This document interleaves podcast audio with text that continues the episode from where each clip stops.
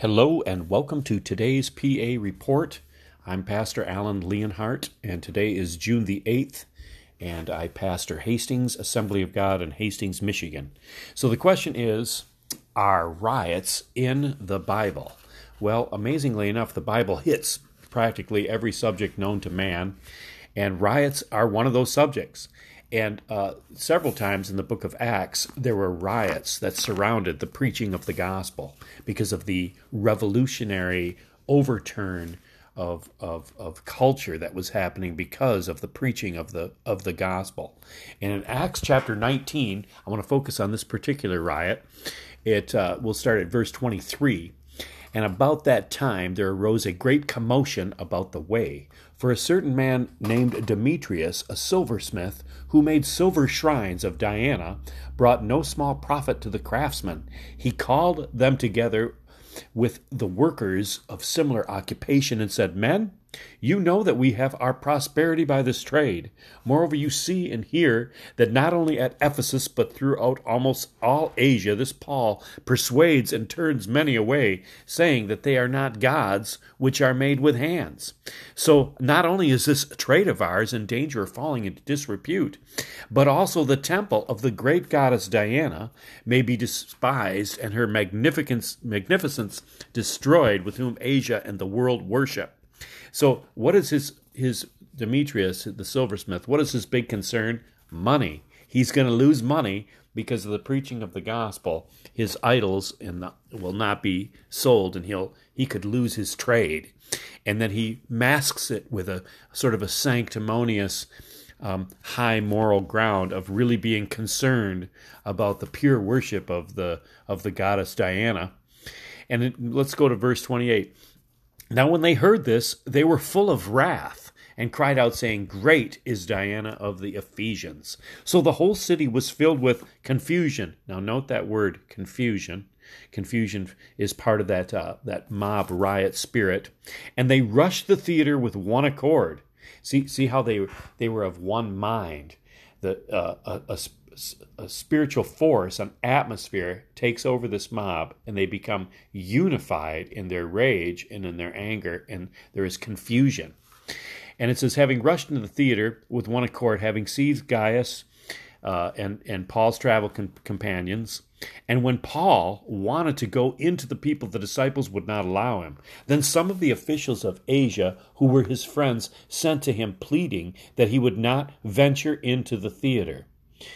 Some therefore cried one thing. Now, now listen to this verse, verse 32. Some therefore cried one thing, and some another, for the assembly was confused, and most of them did not know why they had come together. So you see that there's that confusion, and then there was that um, they didn't even know why they had come together at all. They were just caught up in the atmosphere of the of the riot. And the one of the things that I want to bring out about this is this this rioting in the streets um, brings in an atmosphere, a lawless atmosphere into our into our communities and into our streets, and we need to really pray against this.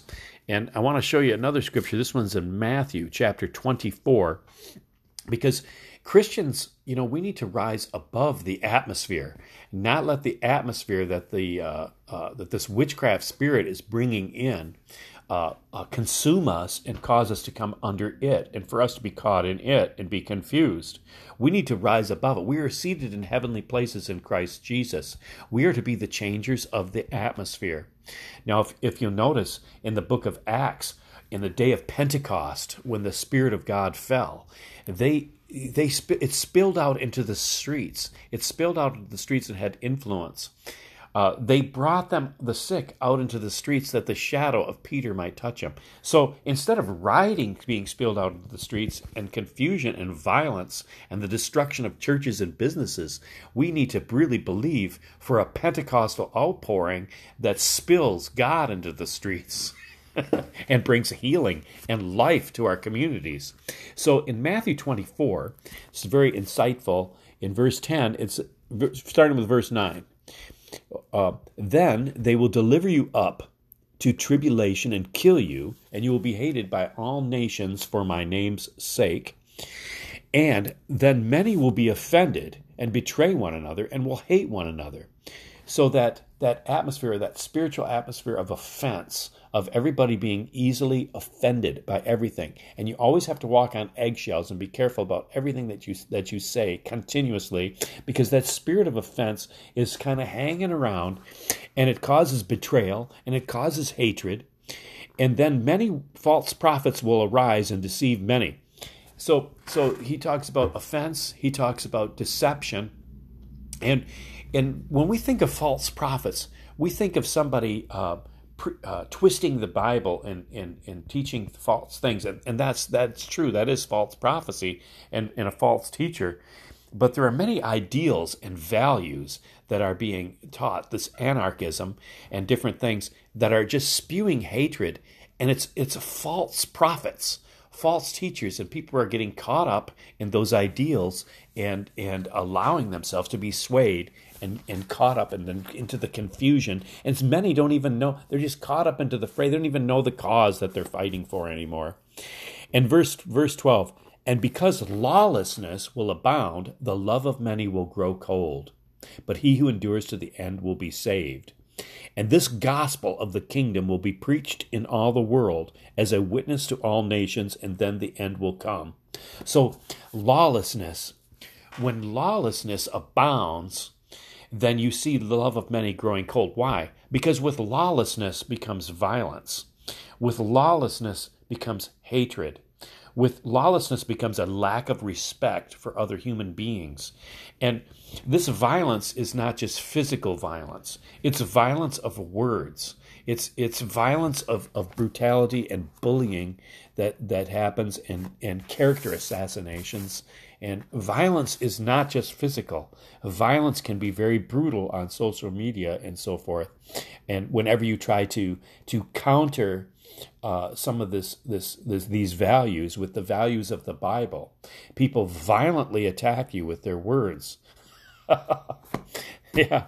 And because lawlessness will abound, the love of many grow, will grow cold. Do not let your love grow cold. Do not let yourself become bitter because of the lawlessness that's in our society and the offense. And do not rise above that spirit. Rise above that lawlessness. Submit to the Lord. Sub- obey, obey the gospel. Don't allow yourself to become easily offended by things. Um, it says, But he who endures to the end will be saved. And this gospel of the kingdom will be preached in all the world as a witness to all nations, and then the end will come. People are always talking about the signs of the last days, and they're looking for the Antichrist and, and so forth. And, and uh, it's, I believe that the Antichrist is a real person and he's called many things in the Bible, the son of perdition, and there's and there's many characteristics of the Antichrist that you can extrapolate from the book of Daniel and the book of Revelation and uh, Second Thessalonians and so forth that uh, identify this person that will rise. But um, uh, uh one of the things that has to happen before the last seven years of this age called the tribulation, and then the last three and a half years is called the Great Tribulation, it, before Christ comes back, is a great outpouring of God's Holy Spirit. Bef- God is just not arbitrarily going to bring judgment on the earth. Judgment on the earth is a response to a rejection of great grace that is poured out upon the earth. So you see this sign one of the signs you need to be looking for for the end times is not the Antichrist, because the Antichrist can't come before this. Verse 14 happens, and this gospel of the kingdom will be preached in all the world as a witness to all nations, and then the end will come. So the, the Antichrist is not going to be revealed until there's a great outpouring of God's Holy Spirit. What is the gospel of the kingdom? It is not a lame gospel. It is a gospel of power. It is a gospel of demonstration. It is a gospel that has great witness of the Holy Spirit with it and it and it uh, is influencing tremendous power. When you see the the gospel of the kingdom that Jesus preached, demons were cast out and people were healed in the streets. so yeah, I do. I think there's a there has to be a billion soul harvest, and then and then you will see the tribulation comes. So that's where we're at. And that's where we need, let's pray, folks. Father, in the name of Jesus, we just pray against this witchcraft in our streets. We pray against this violence in our streets. We, we come against and declare that, that the Spirit of God be poured out from our churches, from our pulpits, and into our streets. We pray for a transformation of, of our communities by the outpouring of the Holy Spirit, and that the gospel of the kingdom of God, the, the pure gospel, the full gospel, will be released in the earth and be released in our streets and released in our communities, and that peace and love will flow again in the name of Jesus. Amen. God bless you.